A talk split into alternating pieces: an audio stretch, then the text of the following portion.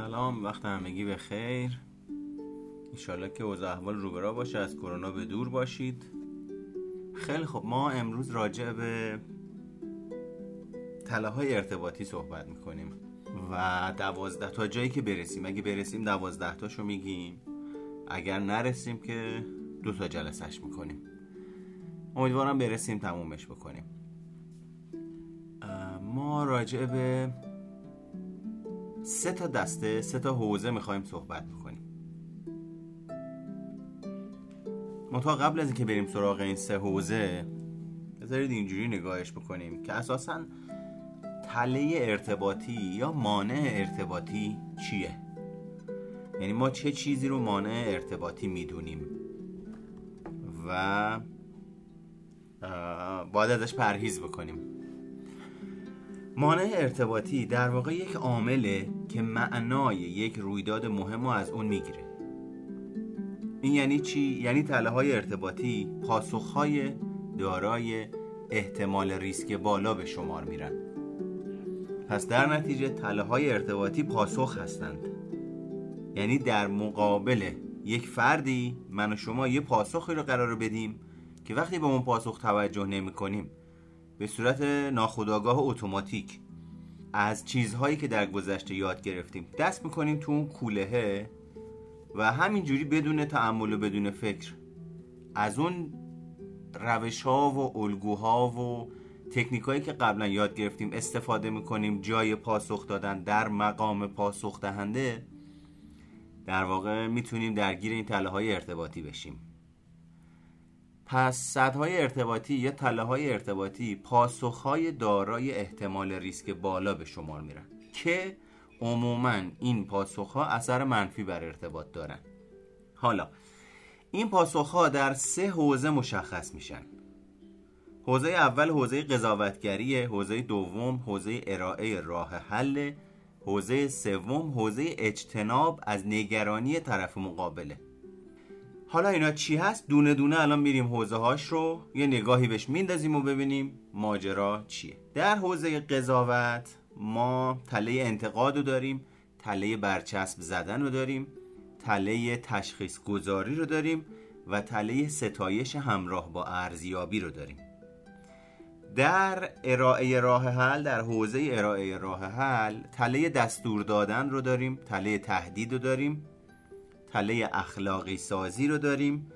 تله طرح سوالهای زیاد و نامناسب رو داریم و تله نصیحت و توصیه رو داریم.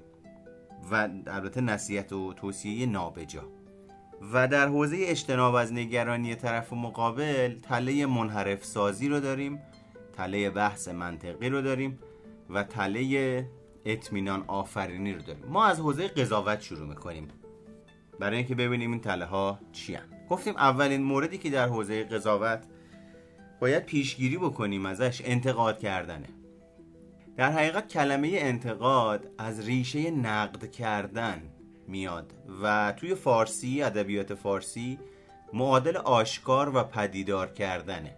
منتها متاسفانه معنای مشهور و متداولش در بین عامه مردم ایراد گرفتن و اشکال گرفتن. نسبت به گفتار و رفتار دیگرانه. پس ریشه اصلی انتقاد کردن میشه نقد کردن معادل آشکار کردن و پدیدار کردن. اما در بین عامه مردم چجوری جا افتاده؟ اینجوری جا افتاده که به عنوان ایراد و اشکال گرفتن به گفتار و رفتار دیگران شناخته میشه. خب این اولین در واقع تله و باگه که من و شما باید حواسمون باشه که اشکال گرفتن و ایراد گرفتن به گفتار و رفتار دیگران نابجاست. در حقیقت سادش میشه ارزیابی منفی اعمال و نگرش های دیگران. حالا یه اتفاقی که توی جامعه ما میفته اینه که اصطلاحا بهش میگن بازی مشاوره یا بازی مربی. توی هر موقع تو موقعیت های مختلف تصور بکنید یه نفری به اسم نیت خیر شروع می‌کنه ادوایز دادن. اصلا بدون اینکه بخواد بپرسه آقا من یه نظری دارم یه انتقادی دارم. یک چیزی به نظرم سر جاش نیست. حالا توی رفتار طرف مقابله توی گفتار طرف مقابله توی روش زندگی طرف مقابله بدون از بدون اینکه به محدوده ها توجه بکنم بدون اینکه به مرزها توجه بکنم در واقع شروع می‌کنم این ادوایز دادن و مشاوره دادن رو بدون اینکه از طرف مقابل بپرسم اصلا می‌خوای بشنوی؟ یعنی من یه نظری راجع به عملکرد تو دارم یه نظری راجع به زندگی تو دارم یه نظری راجع به مدل صحبت کردنت دارم یه نظری راجع به مدل لباس پوشیدنت دارم غذا خوردنت دارم رانندگیت دارم. و می‌خوای بشنوی؟ آمادگیشو داری اصلا بشنوی؟ ما بدون اینکه به این چیزا توجه بکنیم شروع می‌کنیم نقد کردن. وقتی طرف مقابل بهش برمیخوره تازه طلبکارم میشیم که من به خاطر خودت این حرف رو زدم. در صورتی که در سطح دنیای روانشناختی اساسا من حد و حریم اون آدمه رو به جا نیوردم آمادگی اون آدمه رو برای اینی که می‌خواد بشنوه یا نمی‌خواد بشنوه به جا نیوردم گاهی اوقات اتفاق میفته که طرف مقابل در واقع بارها به صورت مستقیم و غیر مستقیم به ما این رو میرسونه که آقا من نمی‌خوام راجع به این موضوع حرف بزنم. اما اون آدمایی که کاسه داختر از آش هستند یا به نوعی در دسته خودشیفته ها جا می‌گیرند بدون توجه به حرف طرف مقابل دوباره همون روش انتقاد قبلی رو ادامه میدن. اسمش هم اینه که نه تو صلاحیت اینی که راجع به خودت تصمیم بگیری رو نداری. پس در نتیجه چون من نیتم خیره هر جایی راجع به هر چیزی از زندگی تو می‌تونم نظر بدم. حقیقتش اینه که از این خبران نیست. با اینجور آدما شاید اگر گاهی اوقات ملاحظه مرات بکنیم بد نباشه. اما باید حواسمون به این باشه که ملاحظه مراعات کردن افراطی با اینجور آدم ها باعث میشه به همین روش انتقادشون ادامه بدن. در نتیجه گاهی اوقات بد نیست که به صورت شفاف و واضح توجه بکنید. نمیگم رک. بین شفافیت و رک بودن تفاوت قائلیم. شفاف و واضح با رعایت کردن ادب و احترام با اون آدمه میگیم داری پاتو از حریم من می‌ذاری داخل بدون اینکه از من بپرسی می‌خوام بشنوم یا نه. تو اینجور مواقع ممکنه اون آدمه بگه که نه خب آخه این یه چیز درستیه. شما می‌تونید تو اینجور شرایط بهش بگید بله کاملا یه چیز درستیه. اما من ترجیح میدم حتی برای شنیدن یک چیز درست در مورد زندگیم قبلش از من سوالی پرسیده بشه. قبلش از من پرسیده بشه که آیا می‌خوام یه همچین چیز درستی رو راجع به خودم بشنوم یا نه؟ آیا آمادگیشو توی این لحظه دارم یا نه؟ شاید همین الان یه مثلا اتفاق ناخوشایندی تو زندگیم افتاده. شاید همین الان خستم شاید همین الان از کلنجار رفتن با ده نفر آدم اومدم بیرون و الان اصلا حوصله شنیدن یه همچین چیزی رو ندارم. بهتر قبلش از من بپرسی که ماجرا چیه. چه اتفاقی میفته در ابتدا وقتی یه همچین صحبتی رو با همچین افرادی می‌کنیم بهشون برمیخوره. چرا؟ چون اونها هم به صورت پیشورزن ناخداگاه توی ذهنشون اینه که دارن کار خیر انجام میدن. اما چاره ای نیست. در واقع این شوک این برخورندگی این ماجرا بهاییه که بابت مشخص کردن مرزها و حد و حریم ها باید بپردازیم.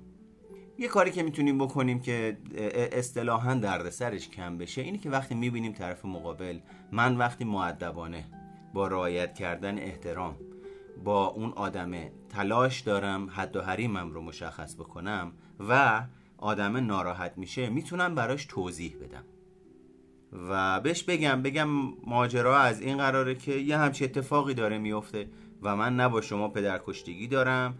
ضمن اینه که می‌دونم شما قصد و نیتت خیره. منتها ترجیح میدم که بذار با همدیگه قراری بذاریم. بیا از این به بعد وقتی می‌خوای یه چیزی رو راجع به من بگی با نیت خیر که نشون دهنده اهمیت منه برای شما یعنی فکر تو به من معطوف می‌کنی انرژی تو برای من خرج می‌کنی بیا قبلش با همدیگه هماهنگی بکنیم. چون شاید اون موقع من آمادگی شنیدنشو نداشته باشم. پس در نتیجه این تله شماره یک انتقاد در حوزه قضاوت انتقادگری. مثلا حالا یه مثالم بزنیم. مثلا طرف انتقاد رو اینجوری انجام میده.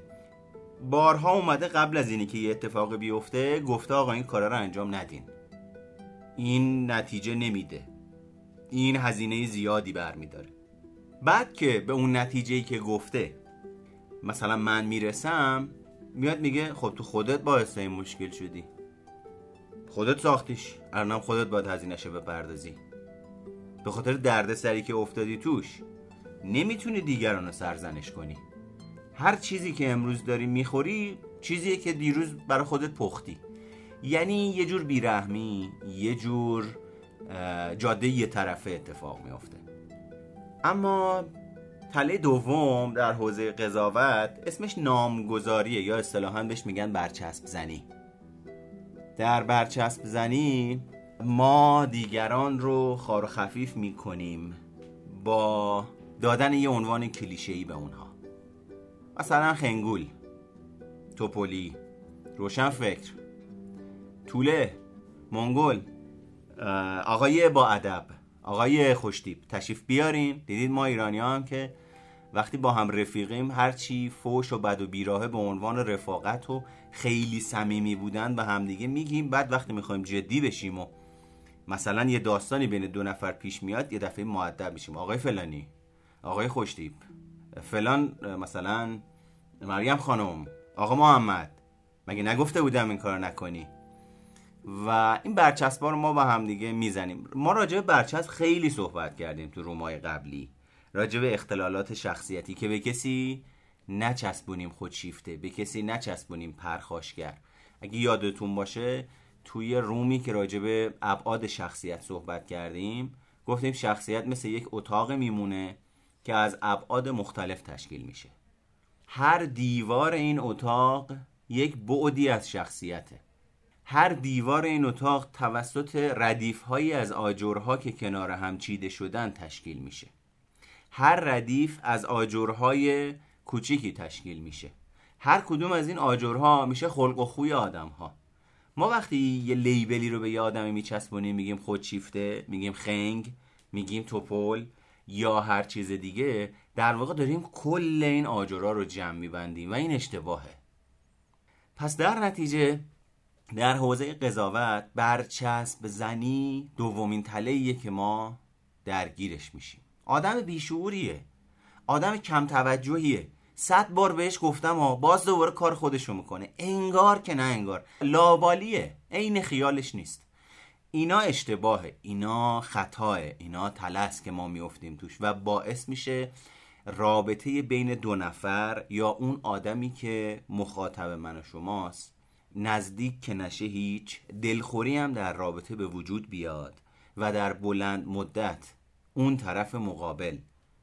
از اینی که با ما ارتباط برقرار بکنه امیدش از دست میده میره در یک سکوت بیمارگونه و اون طرفی هم که توی اون تله گیر افتاده مثلا داره برچسب می‌زنه مثلا داره انتقاد می‌کنه کم کم اصلا توجه نمی‌کنه به اون حالی که طرف مقابل داره. و مدام همین روش رو تکرار می‌کنه. در اثر این تکرار و در اثر اون سکوت یا قهر خاموش که در طرف مقابل اتفاق میفته این رابطه فاصله ایجاد میشه بینش. چه شکلی این فاصله دیده میشه؟ آدم ها کنار هم زندگی می‌کنند اما از لحاظ عاطفی با همدیگه ارتباط ندارند. اینجا اونجاییه که میگیم یک فرد خودشیفته از همدلی برخوردار نیست. نمی‌تونه متوجه بشه طرف مقابلش چه اتفاقی داره واسش میافته. و مثلا در اتاق مشاوره یا تو کارگاه و کلاس اون طرف مقابلش که قهر خاموش رو تجربه می‌کنه کم کم که سر دلش باز میشه این طرف این یکی طرف که قضاوتگره که برچسب می‌زنه شاخاش می‌زنه بیرون که این همه حرف تو کجا نگه داشتی؟ چرا نیومدی به من بگی؟ و اون آدم تازه میگه که من سالهاست دارم این حرفا رو به تو می‌زنم. به عناوین مختلف دارم این حرفا رو بهت می‌زنم. به روش های مختلف دارم اینو بهت میگم. با داد گفتم با مهربونی گفتم با استیصال گفتم با گریه گفتم با عصبانیت گفتم اما تو کار خودتو می‌کنی. و باز هم اون طرفی که درگیر این تله هاست این رو نمیشنوه برچسب در واقع ما را از شناخت خودمون و طرف مقابلمون محروم می‌کنه. چرا؟ چون کل شخصیت و هویت آدما رو با یک واژه می‌خوایم بیان بکنیم.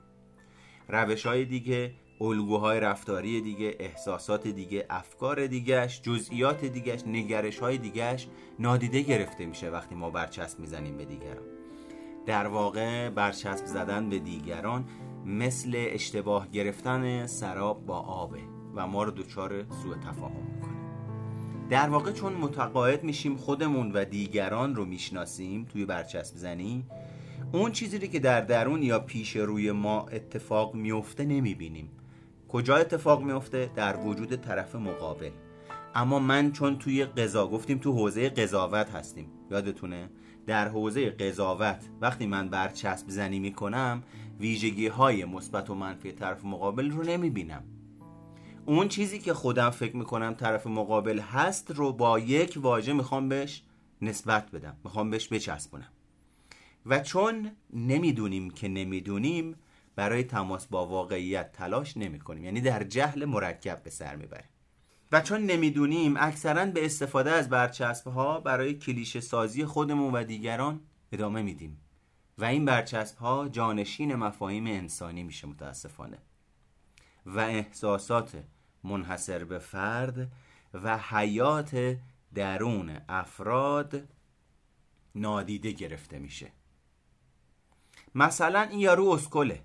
زیاد میشنویم تو تو زبون آمیانه بین خودمون از اینجور صحبت ها زیاد می‌کنه و از اینجور واژه ها استفاده می‌کنه.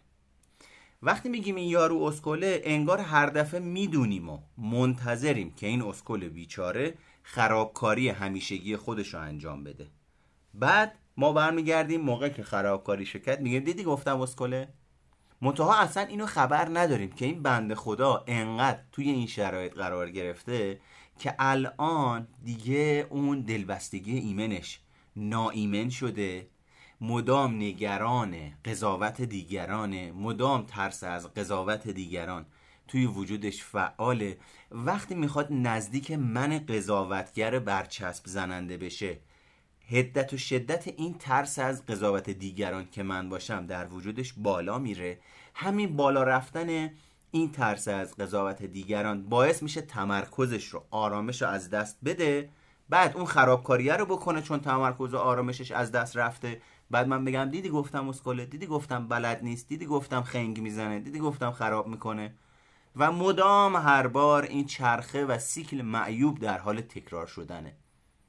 و اینجوریه که اون رابطه عاطفی عمیقی که می‌تونه بین دو نفر شکل بگیره و همدلی رو ایجاد بکنه همیشه در واقع در سوء تفاهم میمونه. ویژگی سوم یا تله سوم تشخیص گذاریه تشخیص گذاری یه نوعی از برچسب زدنه. در واقع فرد به جای گوش کردن توجه کنید فرد به جای گوش کردن به محتوای پیام طرف مقابل نقش یک بازرس هیجانی و عاطفی رو بازی می‌کنه که در جستجوی انگیزه های پنهان و عقده های روانشناسی و اینجور چیزاست. معمولا طرف مقابل یعنی کسی که این نوع برچسب زدن این نوع تشخیص گذاری رو انجام میده درگیر این تله است. گفتیم پاسخن دیگه. معمولا توهم ها و برداشت های ذهنی تحریف شده و دور از واقعیت خودش رو به دیگران نسبت میده. من می‌دونم دیگه. الان دیر کرده سر گوشش داره میجنبه. در صورتی که خبر نداریم. بابا شاید آدم تو ترافیک گیر کرده. این صحبت من می‌دونم دیگه الان سر گوشش میجنبه رو از کجا آوردی؟ یعنی چه شواهد تایید کننده ای بابتش داری؟ زنگ زدی باش صحبت کردی عکسی چیزی تو واتساپ وسط فرستادن که انقدر مطمئن راجبش صحبت می‌کنی؟ معمولا این افراد که تشخیص گذاری رو درگیرش هستند با این نقش دیده میشن. بازی روانشناسی زیاد می‌بینیم ازشون. یه کتاب روانشناسی خونده. دیگه تو مهمونی بازی روانشناسی بازی بازپرس توی صحبت با دوستا تو همین کلاپ هاست موقعی که داریم باشون صحبت می‌کنیم. میان تو جمع رفقا می‌بینیم تجزیه و تحلیل رفتار دیگران و بازی کردن نقش یک روانشناس مبتدی. بعد که میری تحتوش در میاری می‌بینی نه مدرکی داره نه درسی خونده نه آکادمیک. اینا رو از کجا بلد تو فلان کتاب نوشته دیگه. حتما باید آدم بره دانشگاه روانشناسی بخونه تا روانشناس بشه. یه همچین صحبت هایی رو ازشون میشنویم. مثلا اینو می‌تونیم ازشون بشنویم. حالا من مثال زدم. همینجوری که دیدم و شنیدم بعضی مثالا رو هم آوردم. کاری نداره ذهن تو من راحت می‌تونم بخونم. تو برای اینکه منو عصبانی کنی فلان حرف و جلو فلانی به من زدی. تو به خاطر اینکه آبروی منو ببری جلوی فلانی جوابمو ندادی. ولی چطوره که چهار دفعه پیش که زنگ زدم تلفنمو جواب می‌دادی؟ حالا این از خدا بی خبر. این بند خدا که نمی‌دونه چه خبره اون لحظه ای که این دوستمون بهش زنگ زده دستش بند بوده پشت فرمان بوده نمی‌تونسته عادت ماهیانش بوده یه دردی داشته تو اون لحظه. نمی‌تونسته اون جواب رو بده بهش تلفنش رو جواب بده ببینتش تحویلش بگیره مثل همیشه. تمام. مثلا توی محل کار موقع که با این جور آدم ما برخورد می‌کنیم دیر اومدی. می‌خواستی کاراتو بندازی گردن من؟ یا زود اومدی امروز حتما استراب داری. کاملا مشخصی که استراب داری. از زود اومدنت میشه اینو فهمید. یا مثلا به موقع که میای به موقع اومدی وسواس شدی. هر طرفی با این آدما میری گیری. چرا؟ چون اون در یک جایگاه خاص از نظر دنیای روانشناختی گیر کرده.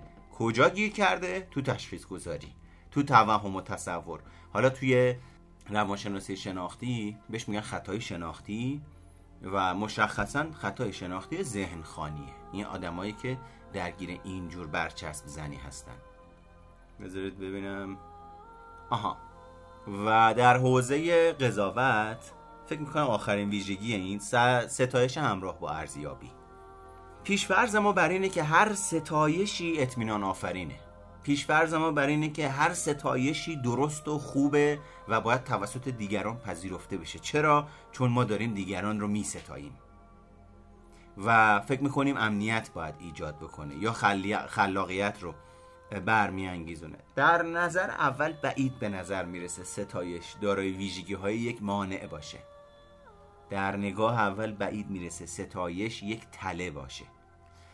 متاسفانه ما به نحوی حرفه‌ای خاموش و پنهان از ستایش می‌تونیم به عنوان یک شعار پوچ برای رسیدن به اهداف پنهانیمون یا کنترل کردن دیگران استفاده کنیم. مثل چی؟ مثل داستان روباه و زاغ. چه سری چه دومی عجب پایی. بعد اون کسی که داره میگه چه سری چه دومی عجب پایی یه قصد پنهانی داره در نهایت می‌خواد به یه چیزی برسه. اونجاست که من شروع می‌کنم از دیگران ستایش کردن از دیگران تعریف کردن. و اینو باید توجه داشته باشید همیشه. این موضوع که ستایش شدن همون دوست داشته شدنه همیشه درست نیست. چون میشه ازش سوء استفاده کرد. ستایش شدن گاهی اوقات به معنی دستکاری شدن توسط دیگرانه. به معنی مورد سوء استفاده قرار گرفتن و به معنی فریب خوردنه. به معنی گیر افتادن و اقفال شدن توسط دیگرانه. پس حواسمون باشه. ستایش شدن می‌تونه یکی از تله های ارتباطی باشه که توسط افراد به کار گرفته میشه تا دیگران رو مورد سوء استفاده قرار بدن. توسط کیا این اتفاق میفته توسط آنتی سوشیال ها توسط آدم هایی که ضد اجتماعن. توی DSM-5 اگر بخونید کامل و بارز این ویژگی رو نشون داده. توی اون رومی که راجع به خودشیفتگی صحبت می‌کردیم یه تیپ خودشیفته رو مشخص کردیم معرفی کردیم. گفتیم اون تیپ خودشیفته دونجوانه. به راحتی دروغ میگه به راحتی کلاه دیگران رو بر میداره ولخرجه و آدم ها رو اقوا می‌کنه. این در اون افراد بسیار دیده میشه. و می‌تونیم مثلا اگر بخوایم نمونه ای اسم ببریم بگیم قضاوت مثبت در مورد اشخاص دیگه. استفاده کردن از قضاوت مثبت. بزرگ جلوه دادن واقعیت. در واقع تحریف واقعیت. مثلا تو شاعر بزرگی هستی. خیلی خوب تو جمع صحبت می‌کنی. حالا اصلا آدم با قیافش به شاعری نمی‌خوره. استعداد خوبی واسه شاعری نداره.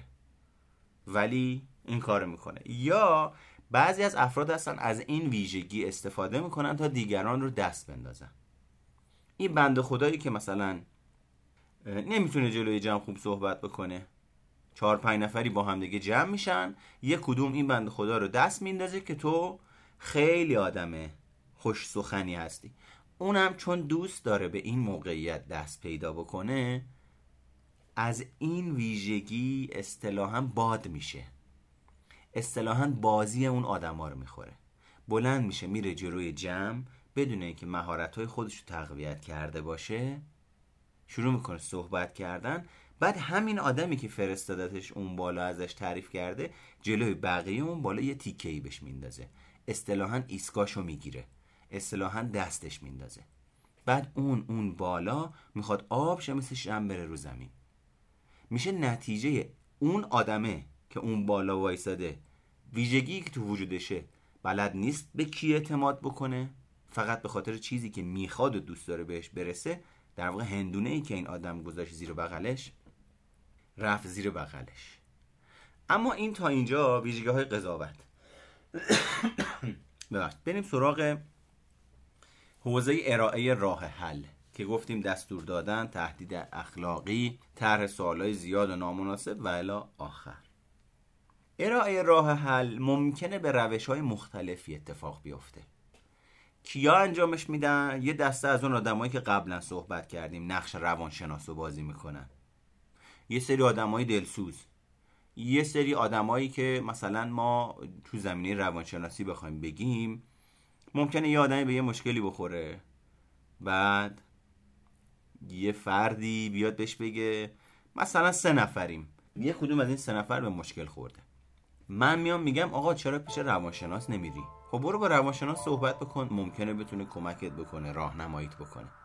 نفر سوم که در واقع تله این ارائه راه حل در وجودشه و خودش هم خبر نداره ها. ممکن نیت با نیت خیر این در واقع آفت به جونش افتاده باشه.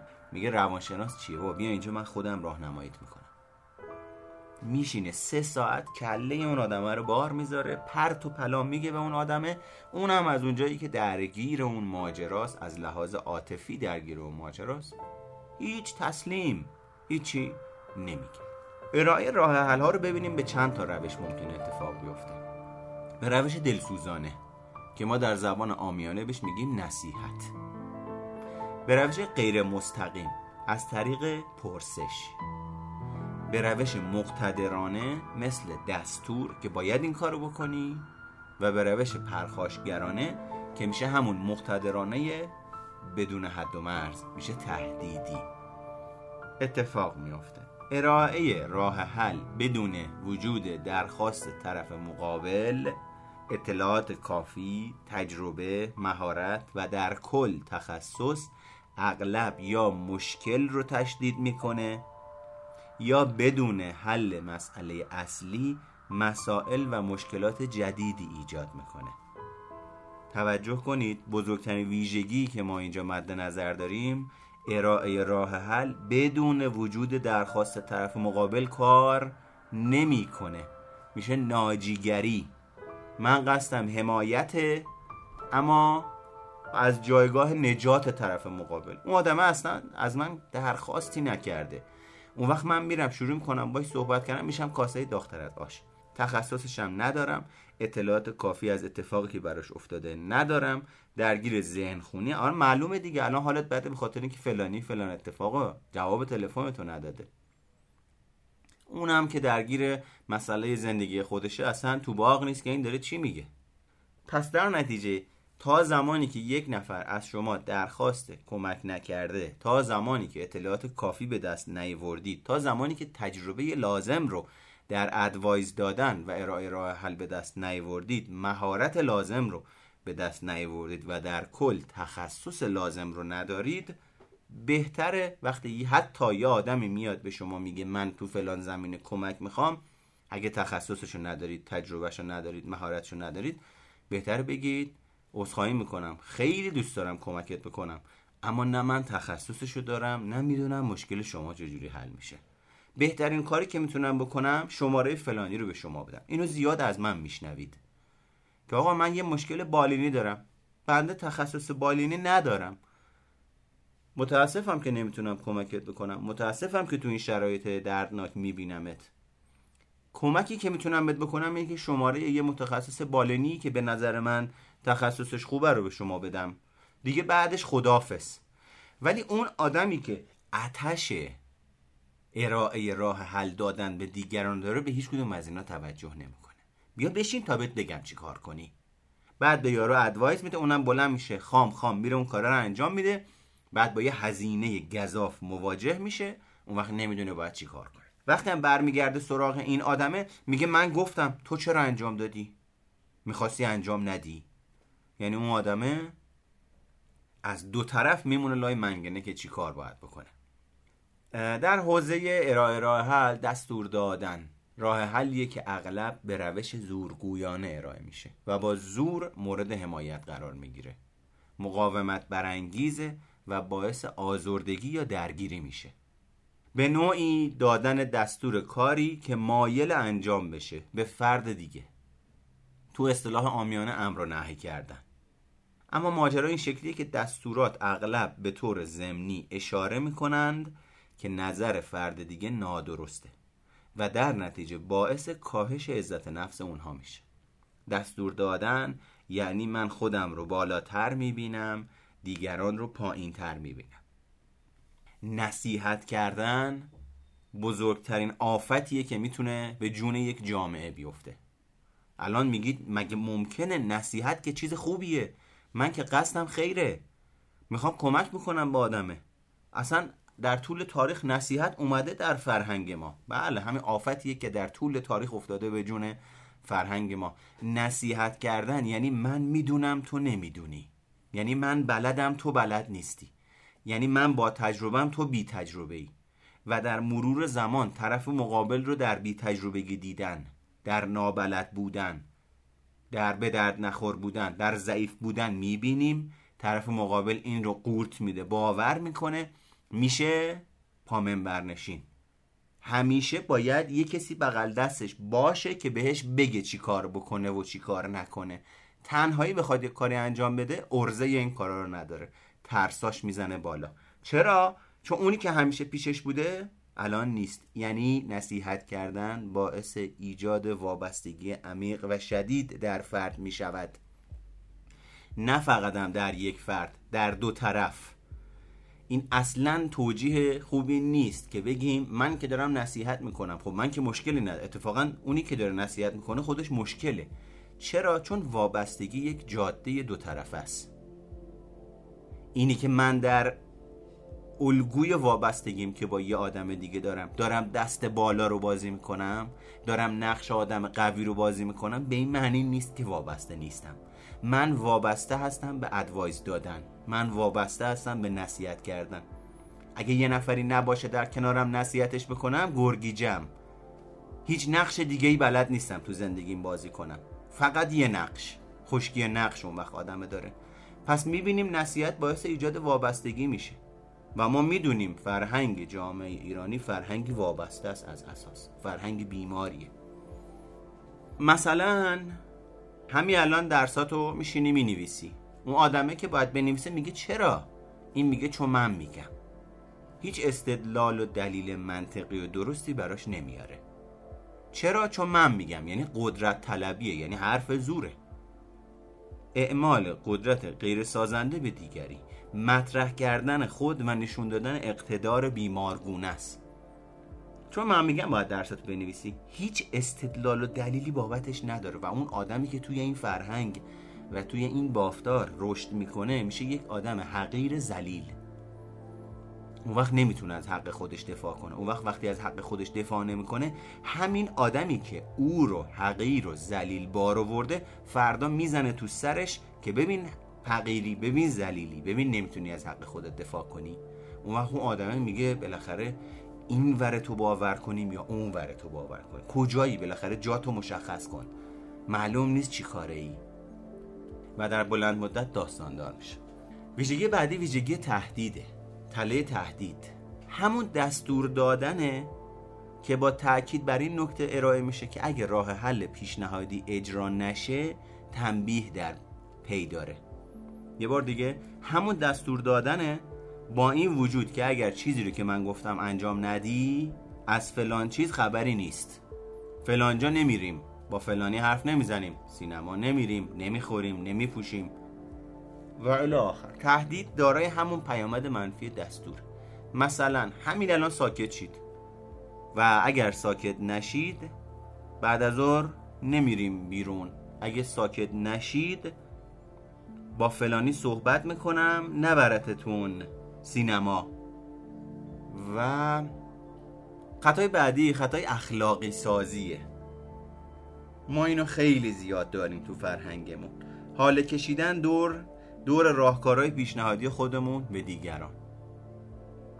کادو پیچ کردنش. آقا بنده از شما نه من فقط به خاطر خودت گفتم. ببین توجه کن اگه این کار انجام بدی اگه اینجوری باش حرف نمی‌زدی. دوست عزیز من اصلا نمی‌خوام راجع به این بشنوم.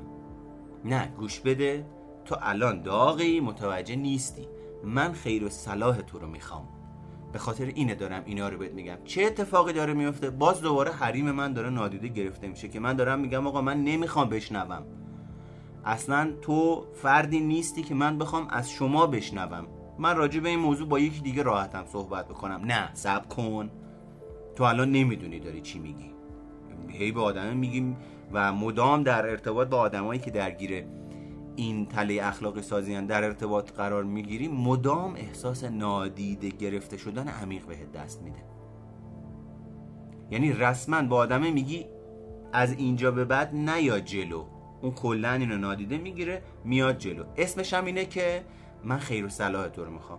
بعد تو جامعه ما هم اینجوریه. چون خیر و صلاح ما رو می‌خواد بقیه جهان وقتی میره راجع صحبت می‌کنه دیگران هم بالاخای اون در میاد که خب نه دیگه خیرتو می‌خواد دیگه. صلاحتو می‌خواد دیگه. اون وقت یکی نیست به این بگه آقا اون تکلیف این حرفی که من دارم اینجا می‌زنم میگم من تمایل ندارم راجع به این موضوع با شما صحبت کنم چی میشه؟ خب نه دیگه خیر و صلاح تو می‌خواد. چون خیر و صلاح تو می‌خواد اجازه داره بیاد لباس زیرت هم ببینه. اون وقت با این آدما چی کار باید بکنی؟ خدا می‌دونه.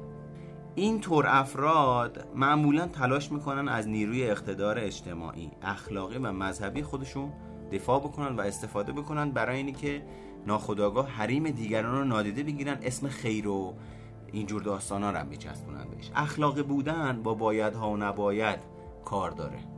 باید این کارو بکنی نباید این کارو بکنی. باید به حرف من گوش بدیم نباید به حرف فلانی گوش بدیم هرچند که ممکنه که مستقیما این باید و نباید توش وجود نداشته باشه. مثلا کار درست همینه. یا به اندازه کافی به دیدن من نمیایی. یا این کاریه که می‌تونی انجام بدی. جان این کاریه که می‌تونم انجام بدم. من که اصلا هنوز درخواست کمک نکردم. چی داری؟ راجع چی داری صحبت می‌کنی؟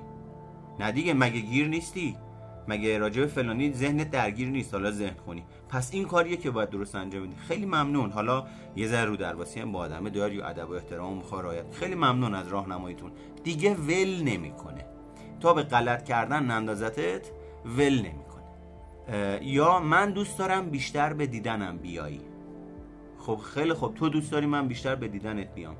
اون وقت وقتی داری به این فکر می‌کنی که تو دوست داری من بیشتر به دیدنت بیام به این فکر می‌کنی که من چی دوست دارم؟ به این فکر می‌کنی که من اصلا دلم می‌خواد ریخته تو ببینم؟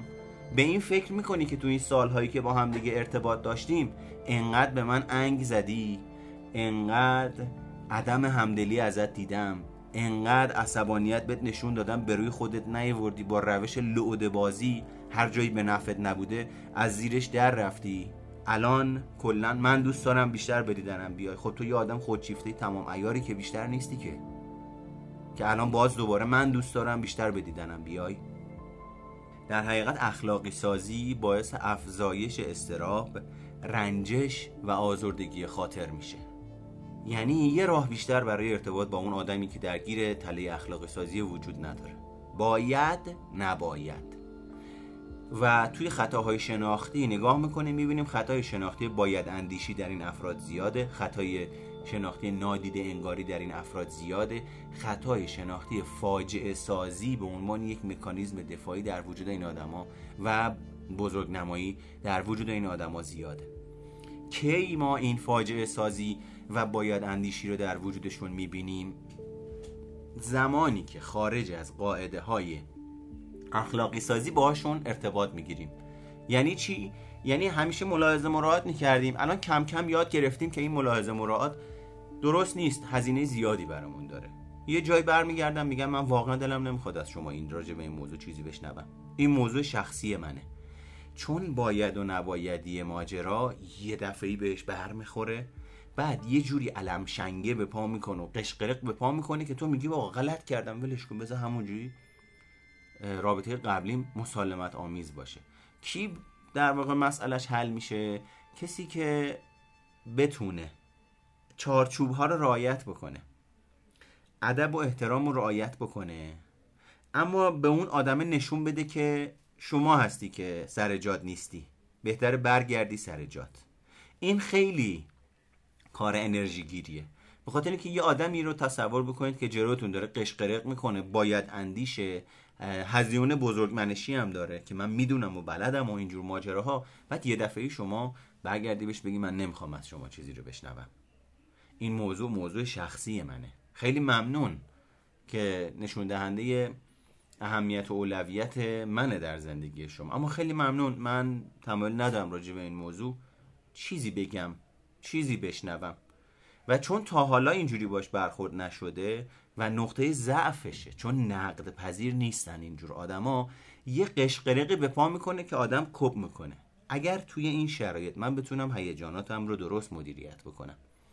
از چهارچوب عدم و احترام خارج نشم اما حرفم رو جرأتمندانه یعنی با ابراز وجود به اون آدمه بگم کم کم اون آدمه شاید یه ذره بیدار بشه. کسی که درگیر این اخلاقی سازیه اینجوری می‌تونیم بگیم بیان این که فرد دیگه از, اونها می، از اونها میشنویم.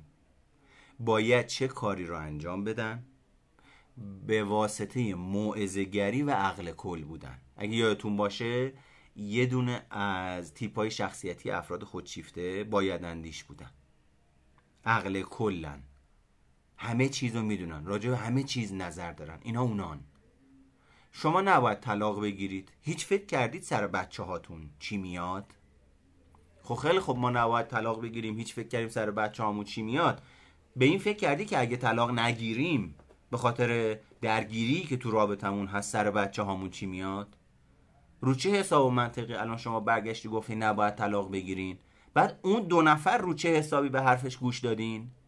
رفتین جلو و طلاق نگرفتین؟ الان بچهتون شده 25 سالش معتاده. افسردگی مزمن داره. منفعل پرخاشگره اومدین نمی‌دونین چیکارش بکنید. چرا؟ خب بزرگتری که نادونه 150 سالش هم که باشه نادون جاهله. چه فرقی می‌کنه؟ بزرگتر نیست که. مو سفید کرده. تله بعدی طرح سوالهای زیاد و نامناسبه. اصطلاحا سوالهای بسته. سوالهایی که جواب یک کلمه مانند بله و خیر داره. این تو رابطه خیلی اتفاق میفته من اینو دیدم زیاد شنیدم اینو. افرادی که پیوسته سوال می‌کنن اغلب خشکیدن نسبتا کامل مکالمه رو تجربه می‌کنن. احتمالا تجربهش داشتین دیگه. حوصله نداری حرف بزنی. دلت نمی‌خواد اصلا با یه آدمی حرف بزنی. نشسته کنارت هی به بهانه اینی که سر صحبت رو باز بکنه سوال می‌کنه. حرف دیگه ای هم نداره بزنه سوال می‌کنه. این یه مورد. یه مورد این مورد در افرادی مرد و زنم نداره ها.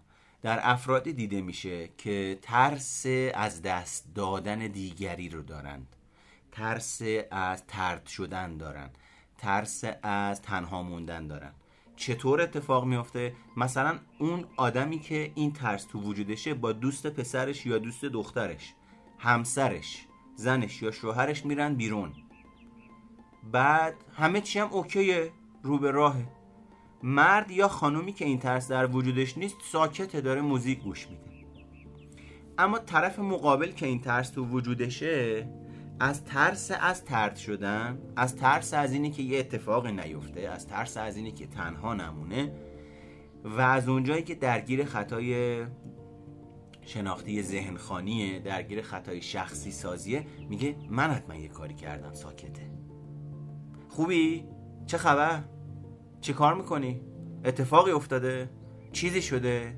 هی می‌پرسه. و بعد طرف مقابلم که آروم همه چی سر میگه نه چیزی نیست.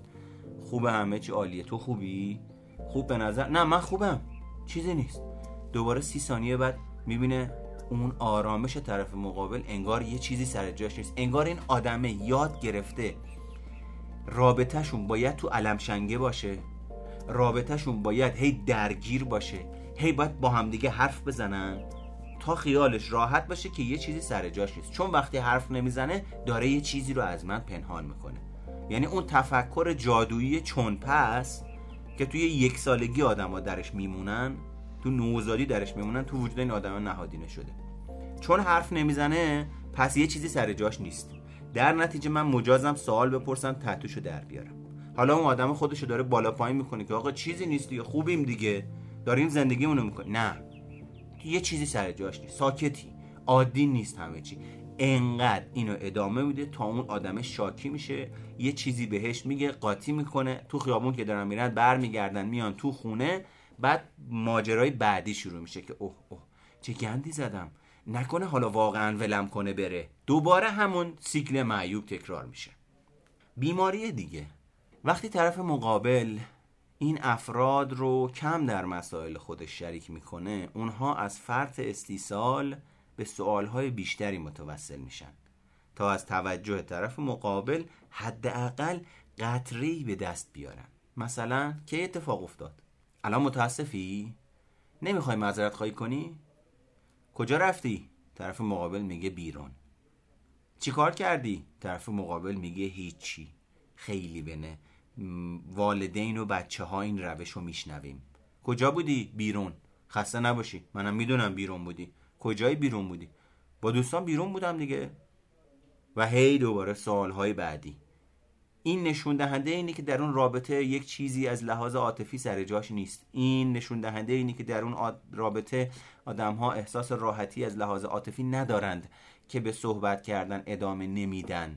این یعنی در اون رابطه من احساس می‌کنم مدام در حال کنترل شدن هستم و با جواب ندادن می‌خوام از زیر اون کنترل نامحسوس در برم. وقتی هم از آدم می‌پرسی چرا اینجوری صحبت می‌کنی؟ نگرانشم. خیر و صلاحش رو می‌خوام. میترسم یه وقتی کاری دست خودش نده. در صورتی که نگاه می‌کنی می‌بینی بیماری کنترل داره. که اگه کنترل نکنه تمام ترسا و ترواره های وجودی و تلاش می‌زنه بالا نمی‌دونه با اونا چی کار کنه. به خاطر اینه که از اونا فرار می‌کنه به کنترلگری دیگران. و تله نصیحت یا توصیه که گفتم نصیحت یعنی من دیگران رو در ضعف می‌بینم خودم رو همه چیز دان می‌بینم. بیا بشین نصیحتت کنم. در نتیجه دیگران رو وابسته بار میاریم. اصطلاحا نشون دادن راه حل به طرف مقابل. نگاه می‌کنیم می‌بینیم آدمای وسواسی آدمهایی که خودشون از استراب بالایی برخوردارن آدمهایی که اختلالات شخصیتی عمیقی دارن مدعیان در ارائه راه حل به دیگران. بعد که نگاه می‌کنه می‌بینی این ارائه راه حل به دیگران یک نوعی معطوف کردن توجه خود اون فرد از درونش از استرابش از وسواسش به دیگران. راه فرارشه. اگه من به جای تو بودم حتما باش دعوا می‌کردم. بیا بیا بیا بشین تا بهت بگم. راه حلش خیلی ساده است. اول زنگ می‌زنی به فلانی بهش میگی آقا این اینجوری برخورد کرده. دوم بعد این کارو می‌کنی. سوم وقتی زنگ زد دیگه تحویلش نمی‌گیری. چهارم یادت باشه. دو دفعه که زنگ زد جوابش ندادی دفعه سوم بلاکش کن. وقتی بلاکش می‌کنی بلا نسبت این سگ میفته دنبالت. اون موقع است که تو می‌تونی کیف کنی و قدرت و اقتدار رو تجربه بکنی. خب اون وقت تو الان پوست این بدبخت و کندی تو الان وسط رابطه این دوتایی. داری گند می‌زنی تو رابطه اینا. نگاه بعد میری نگاه می‌کنی تحلیل می‌کنی بررسی می‌کنی به این نتیجه می‌رسی می‌بینی خودش عقیمه از نظر برقراری رابطه عاطفی. عقده های خودش رو به عنوان نصیحت و توصیه میریزه توی زندگی دیگران.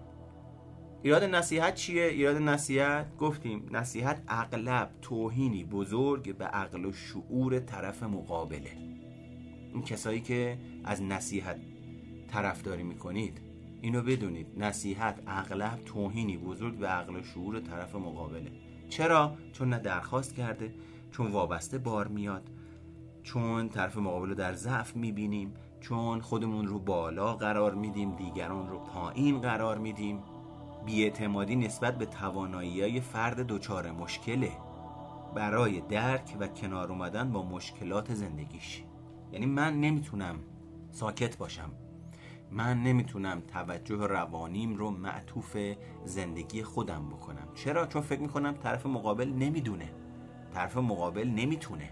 طرف مقابل بلد نیست. نیاز به کمک داره. اگه کمکش نکنیم گند می‌زنه خراب می‌کنه. پس بریم کمکش کنیم. خب خیلی خوب هیچ اشکالی هم نداره. کمک کردن مشکلی نداره. آدم باید باید به هم دیگه کمک می‌کنن مسئله از جای بیمارگونه میشه که ما هدت شدت و فراوانی این روش ها رو میسنجیم. می‌بینیم به شکلی تکراری یه نفری کارش نصیحت کردن دیگرانه. میسنجیم می‌بینیم یه نفری کارش دریافت کردن نصیحت از دیگرانه. و اگه دیگران نصیحتش نکنن کاسه چه کنم چه کنم دستشه. و اگه دیگران رو نصیحت نکنه حالش خوب نیست نقش دیگه ای بلد نیست. در واقع فردی که در حال نصیحت کردن به شکل بیمارگونه به طور زمینی به اطرافیانش داره میگه تو برای مشکلی که حلش برای من خیلی ساده است اینقدر زحمت کشیدی؟ اینقدر وقت گذاشتی؟ چقدر احمق و ضعیفی؟ بیا بشین اینجا تا بهت بگم باید چی کار کنی. ایراد دیگش اینه که فرد نصیحت کننده به ندرت تمام معانی و جنبه های مشکلی رو که در زندگی طرف مقابل وجود داره درک می‌کنه. یعنی باز دوباره همون کلیشه های تکراری خطاهای شناختی ذهن خونی و اینجور ماجراها. می‌بینیم زیاد اینو می‌بینیم در اون افرادی که نقش روانشناس رو بازی می‌کنن. تو روانشناس های زرد اینو زیاد می‌بینیم. اما حوزه آخر اجتناب از نگرانی های طرف مقابل که توی این حوزه اولین تله منحرف سازیه منحرف سازی یعنی چی؟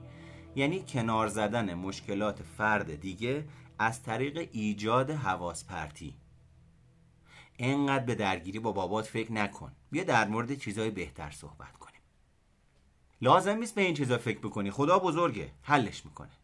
ده سال خدا بزرگه. این هنوز مشکلش حل نشده. با خدا بزرگه حواس طرف مقابل رو پرت می‌کنه. اونم به خاطر اینی که نمی‌دونه با اون احساسش چیکار کنه به خاطر اینکه درگیر عواطف و احساساتشه و نیاز داره به یه تکیه. گاه مخصوصا اگر تو فرهنگ وابستن بزرگ شده باشه میگه خدا بزرگه دیگه. در صورتی که خدا هر چیزی رو باید بده داده. هر توانایی و پتانسیل و مهارتی رو باید می‌داده داده. خدا دیگه داخل نمیشه الان. میگه من هر چی دادم دادم. برو جلو ببینم تو چی کاره ای ولی یه سریا نشستن. سی سال منتظر خدا براشون یه کاری بکنه زمانی رخ میده منحرف سازی که هیجانهای ناشی از گفتگو فرد رو ناراحت می‌کنه. به همین علت با استفاده از روش منحرف سازی بحث رو عوض می‌کنند. خیلی از مردم علاقه به صحبت در مورد خشم، محبت، غم، بیماری یا موضوعات تنشزا ندارن. مثلا تو بیمارستان. بیمار یک کدوم از بیمارایی که توی اتاق بیمارستانه میگه جراحی خیلی دردناکی بود. هم اتاقیش میگه کیسه صفرای من هم عمل دردناکی داشت. اما دکتر ماهری منو عمل کرده بود. فرد سوم که این ویژگی منحرف سازی رو داره و نمی‌دونه با احساساتش باید چی کار کنه میگه می‌دونستین دکتر تو خیابون کنار خونه ما زندگی می‌کنه؟ یعنی بحث رو عوض می‌کنه. چرا؟ چون از پردازش هیجانی احساساتش عاجزه. نمی‌دونه باید چی کارشون بکنه.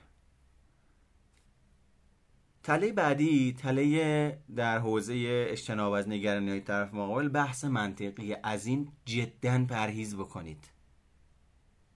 تلاش برای متقاعد کردن فرد دیگه با توسل به حقایق یا منطق و معمولا بدون در نظر گرفتن احساسات و عواطف او. ارائه راه حل های منطقی در مواقعی که طرف مقابل یا فرد دیگه دچار تنش روانی و احساسیه یا در میان افراد تعارض و کشمکش وجود داره. یعنی چی؟ یعنی زمانی که آدم ها درگیر هیجانات اساسی وجودیشون هستند یعنی زمانی که آدم ها در بحران های عاطفی هستند ما بیایم شروع کنیم راه حل منطقی دادن. معمولا از طرف آقایون به سمت خانم ها این دیده میشه. چون خانم ها بیشتر هیجان رو از خودشون نشون میدن آقایون بیشتر می‌خوان به صورت منطقی ماجرا رو حل بکنن. منطقی باش. منطقی فکر کن به این ماجرا. حالا اون داره پوستش کنده میشه از ترس از تنهایی. این از اینور می‌خواد بهش بگه منطقی باش. خب اصلا اون نمی‌فهمه تو داری چی میگی الان. چون اصلا منطقش کار نمی‌کنه. چون غرق در هیجاناتشه. اصلا اصولش اینه که من اول اون هیجان رو ببینم در وجودش.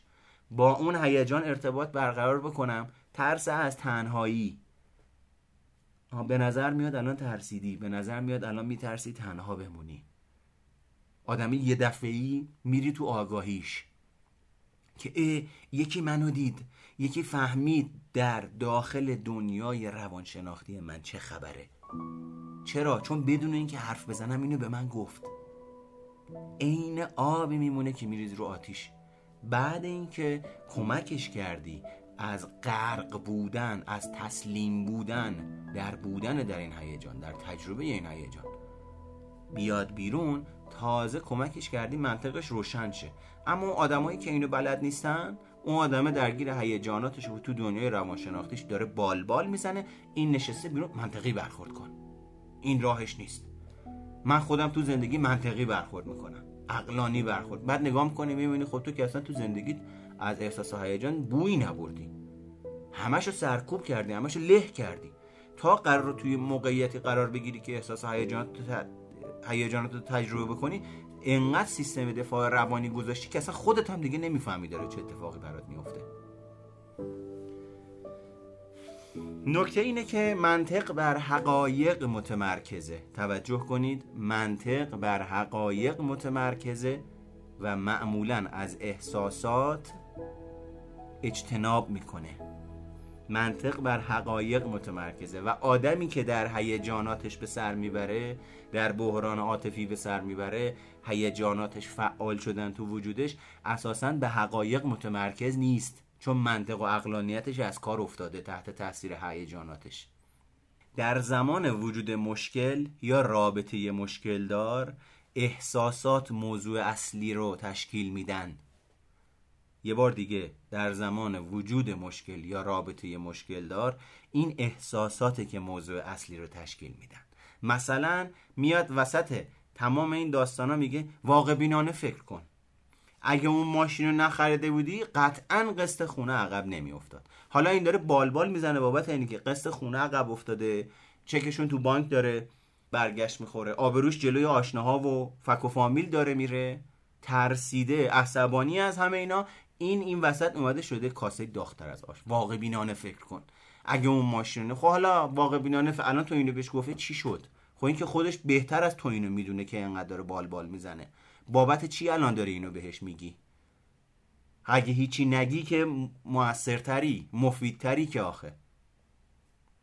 در حوزه اجتناب از نگرانی های طرف مقابل اطمینان آفرینی. تله اطمینان آفرینی.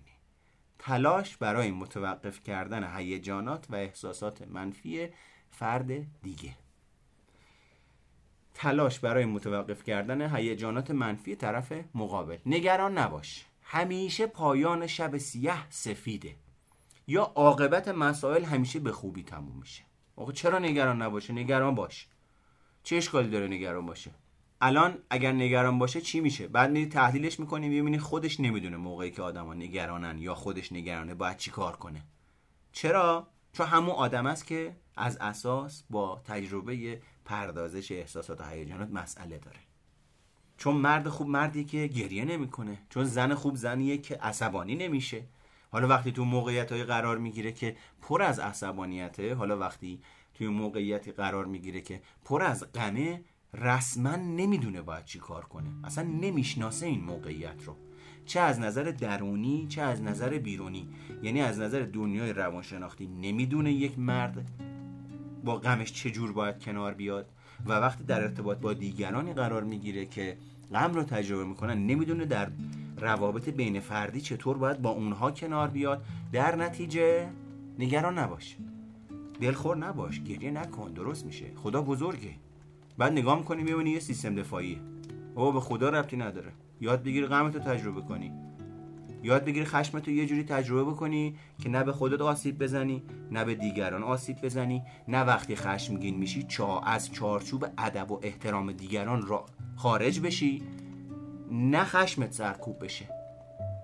یعنی خشمتو تجربه بکنی دیگران متوجه بشن عصبانی هستی اما متوجه اینم بشن که با وجود اینی که عصبانیه ادب و احترام و زیر پا نمی‌ذاره. متوجهه. عقلش روشنه. سالم داره کار می‌کنه.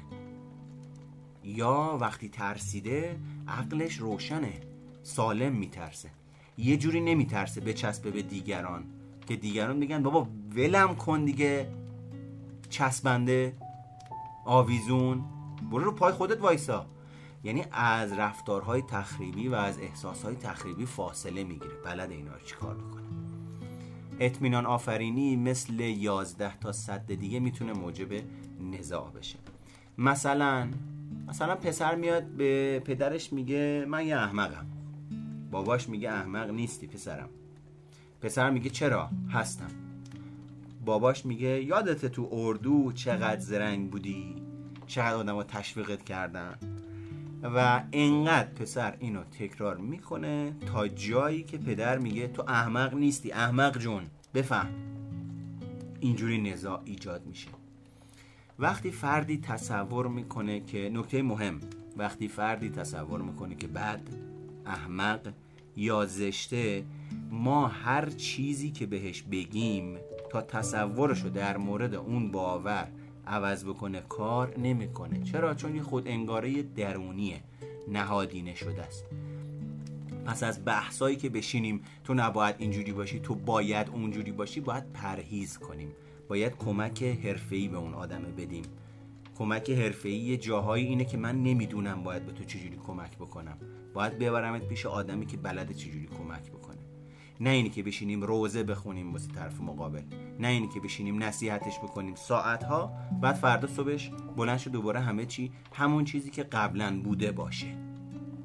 عقیده ریشهدار فرد راجع به خودش در برابر تلاش های مستقیم برای تغییر مقاومت می‌کنه. در طرحواره درمانی با بهش میگیم طرحواره. الگوهای تکرار شونده عمیق و پرقدرت که با حرف تغییر نمی‌کنن. که خود فرد مهمترین عامل جلوی تغییر پذیری این طرحواره پس با حرف اینا درست نمیشن. تا اینجا مانع دوازدهم رو گفتیم. گفتیم دوازده تا مانع. اما من می‌خوام یک مانع سیزدهم میرم به شما معرفی بکنم. وقتی این دوازده مانع رو به افراد معرفی می‌کنیم واکنش نسبتا طبیعی که من از آدم ها شنیدم اینه. این دقیقا همون چیزیه که همسرم، پدرم، مادرم، دوستم و بقیه انجام میدن. حالا بهش میگم از چه موانعی استفاده می‌کنه و درگیر چه تله هاییه یا ای وای رئیسم تقریبا از تمام این تله ها استفاده می‌کنه. دفعه بعد بهش میفهمونم که چطور مانع من میشه تا کارم رو انجام بدم. حواستون باشه. صحبت کردن راجع به این تله ها با دیگران با دیگرانی که در زندگیتون از لحاظ عاطفی درگیرشونین از لحاظ مالی درگیرشونین از لحاظ کاری باهاشون ارتباط دارید کار نمی‌کنه. قرار نیست ما بریم چون اینا رو فهمیدیم مچ دیگران رو بگیریم. کار نمی‌کنه.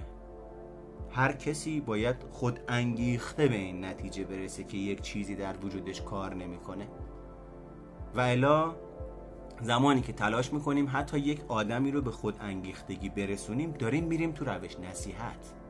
داریم خودمون رو بالاتر می‌بینیم دیگران رو پایین تر داریم میگیم من می‌دونم حالا تو نمی‌دونی. داریم میگیم آها این مثلا ذهن خونی داری می‌کنی ها. دیگه بازی روانشناسی با ما نکن دیگه. ما که می‌دونیم دیگه این بازی ها رو. تموم شد. اینم خودش آفته. پس بعد از اینها پرهیز بکنیم. این دوازده تا مانع که راجع به صحبت کردیم و سیزدهمی سخن آخر بگم بهتون. اگه مایلید ارتباطاتتون رو بهبود ببخشید نشونه رفتن انگشت و نگاه قضاوت به سمت دیگران نقطه آغاز بسیار نامناسبیه. حواستون باشه تمام این ماجراها رو باید برای خودتون استفاده کنید. زمانی که به سمت دیگران معطوفش می‌کنید توی تله ها گیر می‌کنید. تلس. بزرگترین تله اینه که من اینا رو نسبت بدم به دیگران. الان رفت توی فاجعه سازی. ببین الان رفت تو فلان حالت شخصیتیش. ببین الان رفت تو نصیحت. bug اینا. اینا سوء تفاهمه. خیلی خب من همینجا با دوستانی که بعدا این voice رو گوش میدن در قالب پادکست سایکولوژی خداحافظی می‌کنم و این رو برای شما بعدا آپلود می‌کنم.